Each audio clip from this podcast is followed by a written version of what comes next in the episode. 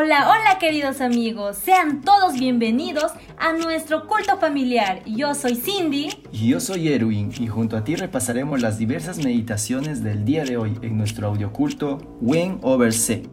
¡Comencemos!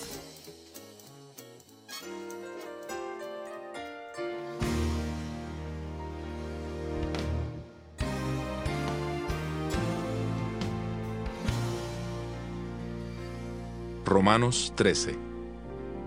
Sométase toda persona a las autoridades superiores porque no hay autoridad que no provenga de Dios, y las que hay por Dios han sido establecidas.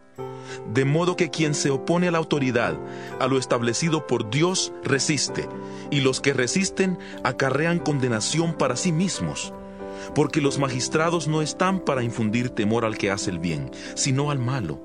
¿Quieres pues no temer la autoridad? Haz lo bueno y serás alabado por ella, porque está al servicio de Dios para tu bien. Pero si haces lo malo, teme, porque no en vano lleva la espada, pues está al servicio de Dios para hacer justicia y para castigar al que hace lo malo. Por lo cual es necesario estarles sujetos, no solamente por razón del castigo, sino también por causa de la conciencia. Pues por esto pagáis también los tributos, porque las autoridades están al servicio de Dios, dedicadas continuamente a este oficio.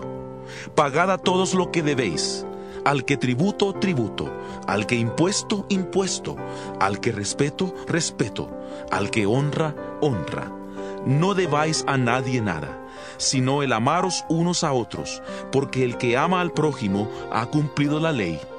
Porque no adulterarás, no matarás, no hurtarás, no dirás falso testimonio, no codiciarás. Y cualquier otro mandamiento en esta sentencia se resume.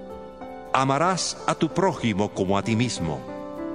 El amor no hace mal al prójimo, así que el cumplimiento de la ley es el amor.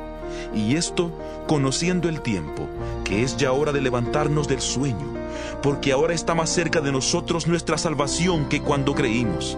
La noche está avanzada y se acerca el día. Desechemos pues las obras de las tinieblas y vistámonos las armas de la luz. Andemos como de día, honestamente, no en glotonerías y borracheras, no en lujurias y libertinaje, no en contiendas y envidia al contrario, vestíos del Señor Jesucristo y no satisfagáis los deseos de la carne